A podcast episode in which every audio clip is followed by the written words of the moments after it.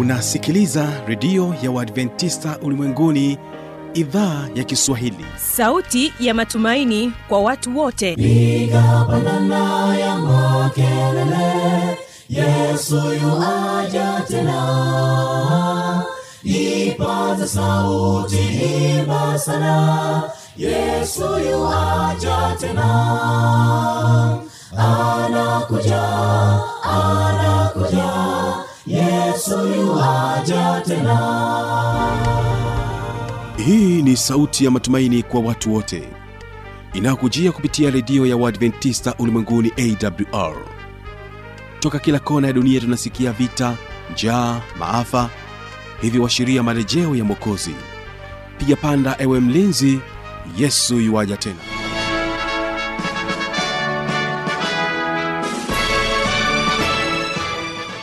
hujambo na karibu katika matangazo yetu kupitia idhaa ya kiswahili ya redio adventista ulimwenguni awr inayokutangazia kutokea morogoro kwa masafa mafupi ya mita bendi 16 mpendwa msikilizaji ungana nami kupitia morning fm na vilevile vile kupitia rock fm hii leo mtandao wetu ni www org.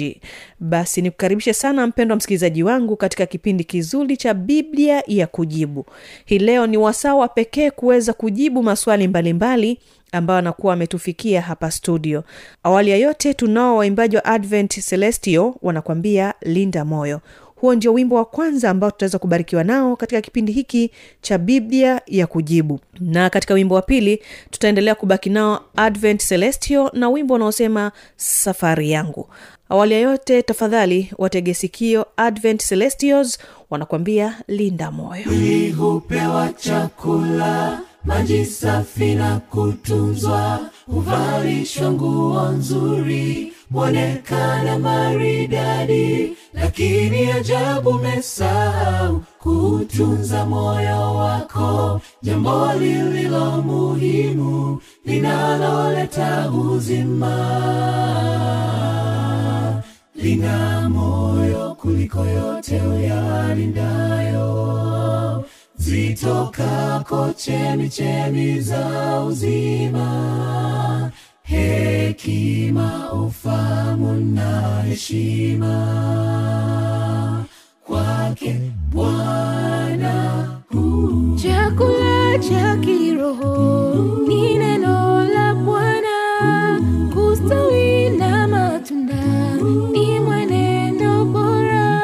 Kazidi kutenda mema juhudi yako si bure tavuna ulichopanda. Ulichopanda. Kazidi kutenda mema.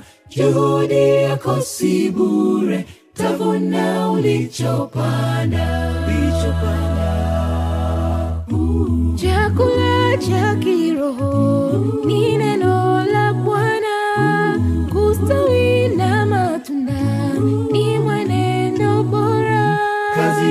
kutenda mema. Juhudi yako si bure tavuna ulichopanda. Kazidi kutenda mema. Juhudi yako si bure tavuna ulichopanda. Maombi kila siku soma neno mtafute bwana. Maombi kila siku soma neno. Mtafute bwana. Maombi kila siku soma neno. Mtafute bwana. Maombi siku. Soma neno mtafute bwana. Mwili hupewa chakula maji safi na kutunzwa. Huvalishwa nguo nzuri huonekana maridadi. Lakini ajabu mesaa kutunza moyo wako jambo lililo muhimu linaloleta uzima lina moyo kuliko yote uyalindayo zitokako chemichemi za uzima. Hekima ufamu na heshima. Vyatoka kwa bwana.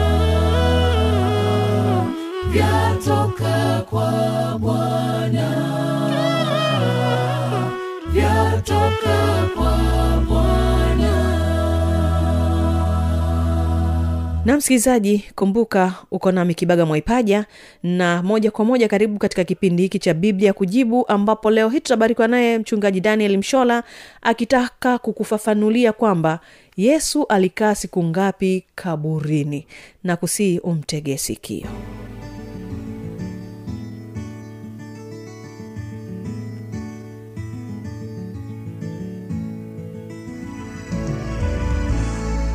ndugu msikilizaji na mpenzi wa kipindi chako kipendacho cha biblia ya kujibu nichukue nafasi ya leo tena kukaribisha katika kipindi hiki tunapoendelea kujibu maswali ya wasikilizaji. Nikualike mahala pale ulipo basi uwe tayari. E, kama una biblia yako chukua biblia yako. Kama unachukua karatasi basi na kalamu yako uwe tayari tuweze ku, kuendelea pamoja siku ya leo tena. Na tuombe. Baba asante kwa saa hii tena saa imefika katika kipindi hiki kizuri cha biblia ya kujibu yako maswali ya watoto wako mbalimbali. Nami napokwenda kuyajibu uwe pamoja nami lakini pia uwe pamoja na msikilizaji kupitia kwa maswali tupate kujifunza mambo fulani ya muhimu kwa ajili ya uokovu wetu katika jina yako mwokozi wetu amina. Ya leo nitaanza na swali lililoulizwa na rehema mwakalinga e, kutoka kule iringa. Rehema mwakalinga e, kutoka kule iringa. Yeye ana swali linalosema mm, bwana yesu alikaa siku ngapi kaburini? Mbona ni kama siku mbili badala ya siku tatu? Bwana yesu alikaa siku ngapi kaburini? Mbona ni kama siku mbili badala ya siku tatu? E, ninapojibu swali lako e, rehema e, nianze tu kwa kusema ya kwamba utaratibu wa, wa kuhesabu siku e, uliokuwepo zamani ndio unaoendelea hata sasa e, siku hazihesabiwi kwa sababu ya ya muda e, tukio lilipofanyika. E, lakini siku na tarehe zinahesabiwa kulingana na e, na muda wake kabla ya mabadiliko kuwa ya siku moja kwenda siku nyingine.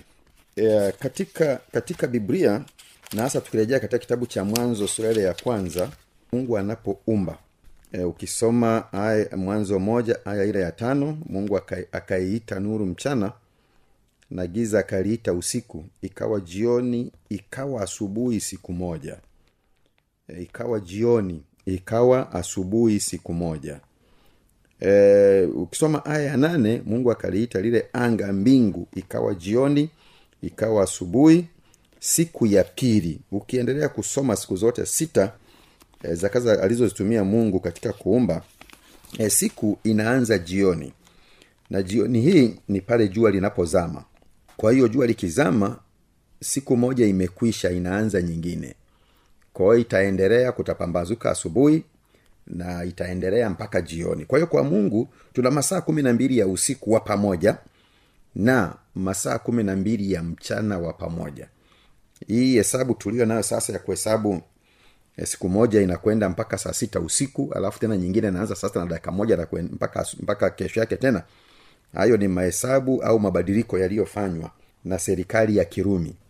Lakini kwa mungu narudia tena siku inaanza jioni jua linapozama na inachukua masaa yote kumi na mbili ya usiku eh, lakini pia ina, ina masaa kumi na mbili ya mchana.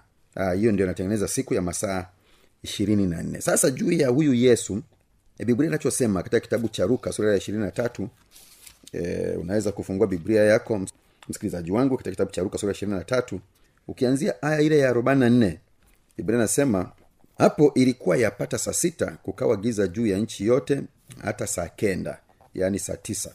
Jua limepungua nuru yake pazia la hekalu likapasuka katikati. Yesu akalia kwa sauti kuwa akasema e baba mikononi mwako naiweka roho yangu kwa yesu alikufa eh, muda wa saa tisa muda wa saa tisa na ni siku gani aliyokufa? Hiyo saa tisa ilikuwa saa tisa ya siku gani? Ukianzia aya hamsini na tazama akatoka mtu mmoja jina lake yusufu ambaye ni mtu wa baraza mtu mwema mwenye haki. Wala hakulikubali shauri na tendo lao naye ni mtu wa arimathaya mji mmoja wa wayahudi. Tena anautazamia ufalume wa mungu. Mtu huyo alikwenda kwa pilato akataka kupewa mwili wa yesu akaushusha akauzinga sanda ya kitani akauweka katika kaburi lililochongwa mwambani ambalo hajalazwa mtu bado ndani yake. Aya hamsini na nne na siku hiyo ilikuwa siku ya maandalio na sabato ikaanza kuingia. Kwa yesu amefariki muda wa saa tisa kabla siku hii haijaisha. Eh, siku, muda wa saa tisa naam na siku hiyo ilikuwa ni siku ya maandalio ni siku ya ijumaa. Kwa ilikuwa haijaisha. Unajua hata kama mtoto angezaliwa saa kumi na moja saa kumi na mbili au mtu angelikufa eh, siku hiyo wangesema amefariki ijumaa awahesabu masaa ishirini na nne yaishe ndipo wasema sasa amaliza siku. Hapana. Kwa hiyo ilikuwa ni siku ya ijumaa saa tisa. Ya kwa hiyo kama ilikuwa ni ingekuwa ni tarehe labda kama ni tarehe mbili tungesema ni tarehe mbili ndiyo amekufa. Alafu ijumamosi akapumzika kaburini. Ukisoma aya ile ya hamsini na tano na wale wanawake waliokuja naye toka galilaya walifuata wakaliona kaburi na jinsi mwili wake ulivyowekwa. Wakarudi wakafanya tayari manukato na marhamu na siku ya sabato walistarehe kama ilivyoamriwa. Kwa hiyo ijumaa jua lilipozama eh, sabato ilianza siku ya sabato ilianza. Na hawa wanawake walistarehe kama ilivyoamriwa. Ilivyoamriwa na nini? Na sheria ya mungu. Maana mungu ameamuru siku sita tufanye kazi lakini siku ya saba ni sabato ya bwana mungu. Kwa hiyo amefariki siku ya ijumaa? Hiyo ni moja ni siku ya ijumaa. Jumamosi siku ya sabato akapumzika kaburini. Hiyo ni siku ya pili hata siku ya kwanza ya juma ukisoma ruka ishirini na nne aya ya kwanza siku ya kwanza ya juma hii ni nyingine. E, kwa sababu ijumaa ilikwisha mpaka jioni yaani amefariki amefariki ijumaa e, saa tisa. Taratibu zikafanywa akazikwa kabla ya siku ya sabato kwanza yaani kabla jua lijazama na sabato ilipoingia kwa hiyo usiku wote wa siku ya sabato na asubuhi yake yote yesu alikuwa kaburini mchana wake wote yaani asubuhi mpaka jioni kwa hiyo jioni sabato inapokuisha jumapili inaanza inaanzia hapo tayari. Na ndiyo maana biblia hata siku ya kwanza ya juma ilipoanza kupambazuka. Tayari ni siku ya kwanza imeanza. Maana ilianza tangu jua lilipozama jana yake. Sasa inapambazuka asubuhi. Pambazuka asubuhi. Walikwenda kaburini wakiyaleta manukato waliweka tayari wakalikuta lile jua limeviringishwa mbali na kaburi. Na kwa ufupi ni kwamba yesu alikuwa tayari amefufuka. Kwa hiyo amekufa siku ya ijumaa ya, kwanza hiyo ya pili juma, akapumzika kaburini. Ikaisha jumatatu wakati fulani basi wa asubuhi jumapili asubuhi akawa bwana amefufuka. Kwa hiyo iko iko hivyo. Hesabu zake ziko vizuri ziko vizuri. Haina maana ya kwamba pale alipo saa tisa aliyokufa ndo naanza kuhesabu mpaka saa tisa kesho yake ndio iwe siku moja alafu tena saa tisa kesho yake ndio ingekuwa siku ya pili. Hapana. Kinachoelezwa na yeye alikuwa ametabiri kwamba atakaa kaburini mm, atakuwa katika hali ya, ya, ya umauti muda siku tatu na zote zilitimirika zilitimirika. Kwa hiyo haikuwa kwamba lazima ule muda aliyokufa saa tisa ndipo ianze kuhesabiwa siku. Hapana siku ilishaanza alikufa katika masaa ya siku ya ijumaa. Kwa hiyo hiyo ni moja. Jumamosi ya pili yuko kaburini. Jumapili ya tatu ndani ya masaa fulani ya siku ya jumapili ilikuwa ikiendelea yesu akawa amefufuka ambayo ni siku ya tatu. Kwa hiyo biblia iko vizuri na nakutia moyo rehema mwakalinga na wewe unayenisikiliza kufahamu ya kwamba yesu alikufa kama ilivyokuwa imetabiriwa naam na alikuwa katika hali ya wafu kwa muda wa siku e, tatu ukianzia ile ijumaa iliyokufa lakini pia jumamosi akapumzika na masaa fulani ya jumapili iliyokuwa bado haijaisha siku nzima lakini ndani ya masaa yake ya asubuhi huyu yesu akawa akawa amefufuka. E, swali jingine ambalo ningependa kulijibu leo ni swali kutoka kwa ndugu agrey kutoka mbeya agrey kutoka mbeya anauliza mwanaume anatakiwa kuoa wake wangapi? Lakini sehemu ya pili anauliza yakobo alikuwa na wanawake wangapi? Sasa tukiisoma biblia katika kitabu cha cha mwanzo maana ndiko historia ya mwanadamu inakoanzia katika sura ile ya kwanza mwanzo moja na ile aya ya ishirini na sita na ile ya ya ishirini na saba e, mungu anasema maneno haya. Mungu akasema na tumfanye mtu kwa mfano wetu kwa sura yetu wakatawale samaki wa baharini na ndege wa angani na wanyama wa nchi yote pia na kila chenye kutambaa kitambaacho juu ya nchi. Mungu akaumba mtu kwa mfano wake. Kwa mfano wa mungu alimuumba mwanamume na mwanamke aliwaumba. Mwanamume sio wanaume kana kwamba ni wengi au wanawake kana kwamba ni wengi. Hapana mwanamume mmoja na mwanamke mmoja mungu e, aliwaumba. Ukisoma katika kitabu cha mwanzo mbili na ile aya ya kumi na nane e, biblia inasema bwana mungu akasema si vema huyo mtu awe peke yake. Nitamfanyia msaidizi wa kufanana naye. Msaidizi sio wasaidizi hapana. Kwa hiyo adamu mmoja na msaidizi mmoja ambaye ni ni hawa. Na ndiyo maana ukiendelea kusoma katika sura ya pili ya mwanzo aira ishirini na nne na ishirini na tano kwa hiyo mwanamume atamwacha baba yake na mama yake naye ataambatana na mkewe akimaanisha mmoja. Nao watakuwa mwili e, mungu anayejua mahitaji halisi e, ya mwanamume na mahitaji halisi ya mwanamke alijua kwa kweli mwanamume mke mmoja anamtosha na mwanamke mume mmoja anamtosha. Maana ndiye muumbaji wetu ndiye anayejua miili yetu na mahitaji yake e, yote. Kwa hiyo katika mpango wake wa kuumba alimuumba mwanamume mmoja na mwanamke mmoja. Na yesu anarudia jambo hili kwa kulisitiza sana katika kitabu cha mathayo kumi na tisa mathayo kumi na tisa aya ya tatu na ile ya nne. Biblia anasema basi mafarisayo wakamwendea wakamjaribu wakimwambia je ni halali mtu kumwacha mkewe kwa kila sababu? Aya ya nne akajibu akawambia hamkusoma ya kwamba yeye aliyewaumba mwanzo aliwaumba mtu mume na mtu mke e, kwa hiyo mungu aliumba mtu mume mmoja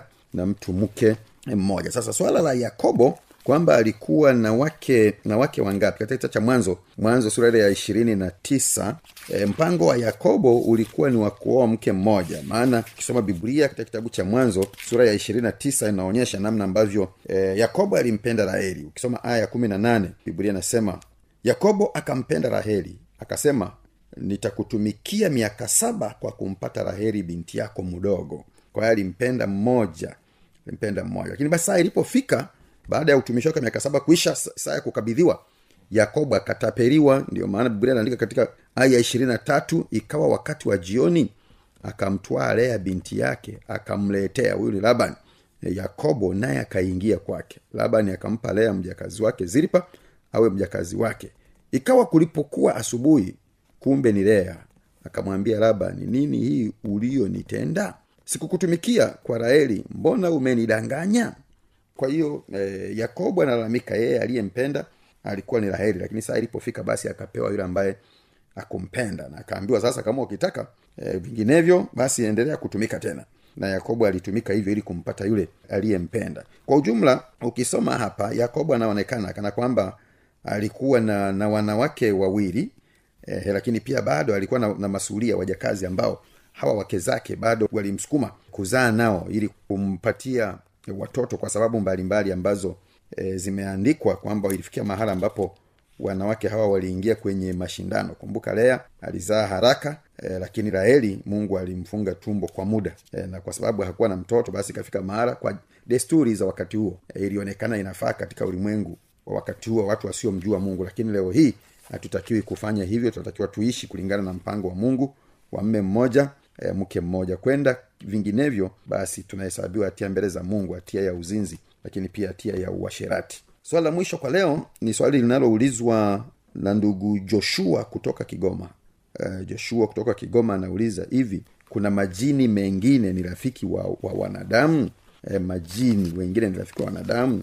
E, kwanza niseme tu ya kwamba hawa wanaoitwa majini e, biblia inawatambua kama malaika walioasi malaika walioasi ambao habari zao zimeandikwa katika kitabu cha ufunuo na hasa ukisoma sura ya kumi na mbili na ile aya ya saba mpaka ya tisa kumi na mbili aya saba mpaka ya tisa biblia anasema kulikuwa na vita mbinguni. Mikaeli na malaika zake wakapigana na yule joka.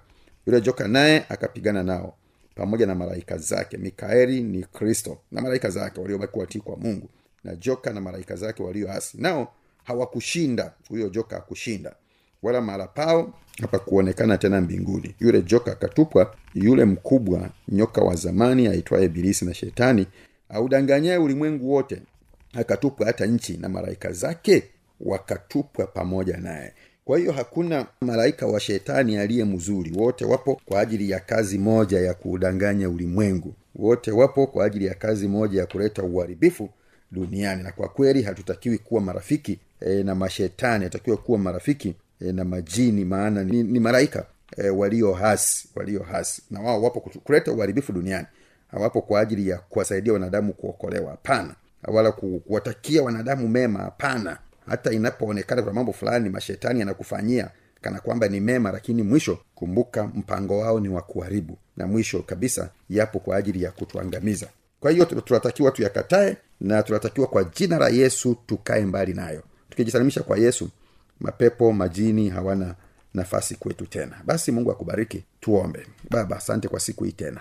Asante kwa maswali tuliyoyajibu. Hebu wasaidie wasikilizaji na wale walioulizwa kupata kuelewa yale ambayo ni mapenzi yako na mafunuo yako. Kwa maana tunaomba haya kwa jina yako sibokozi wetu. Amina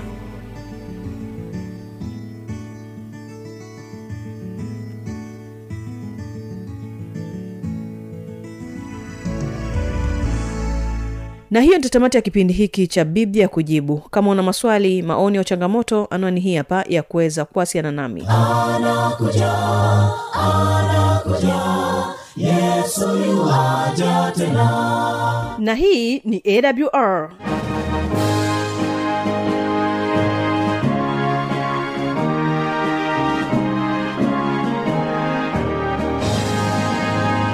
redio adventista ulimwenguni awr sanduku la posta 172 morogoro tanzania. Anwani ya barua pepe ni kiswahili at awr org. Namba ya mawasiliano simu ya kiganjani 65357814 na pia unaweza kuwasiliana nasi na idhaa ya maasai kwa nambari 769 986355 ukiwa nje ya tanzania kumbuka kuanza na namba kiunganishi alama ya kujumlisha 255 unaweza kutoa maoni yako kwa njia ya facebook kwa jina la awr tanzania.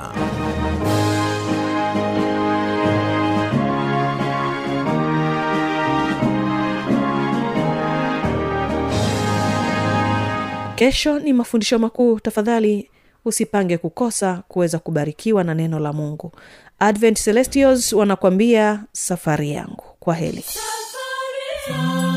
safari yangu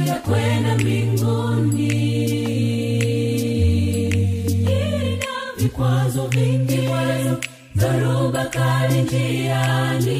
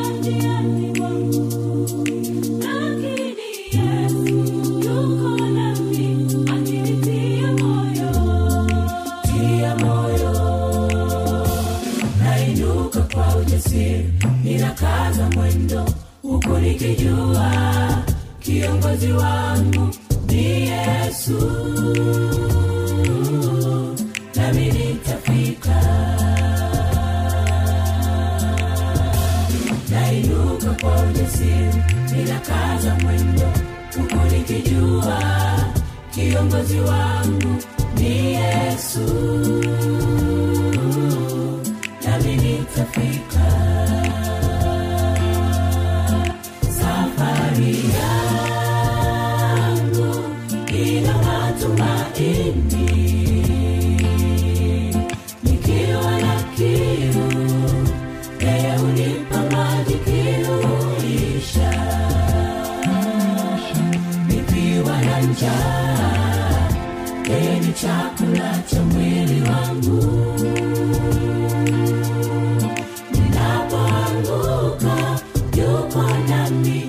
nami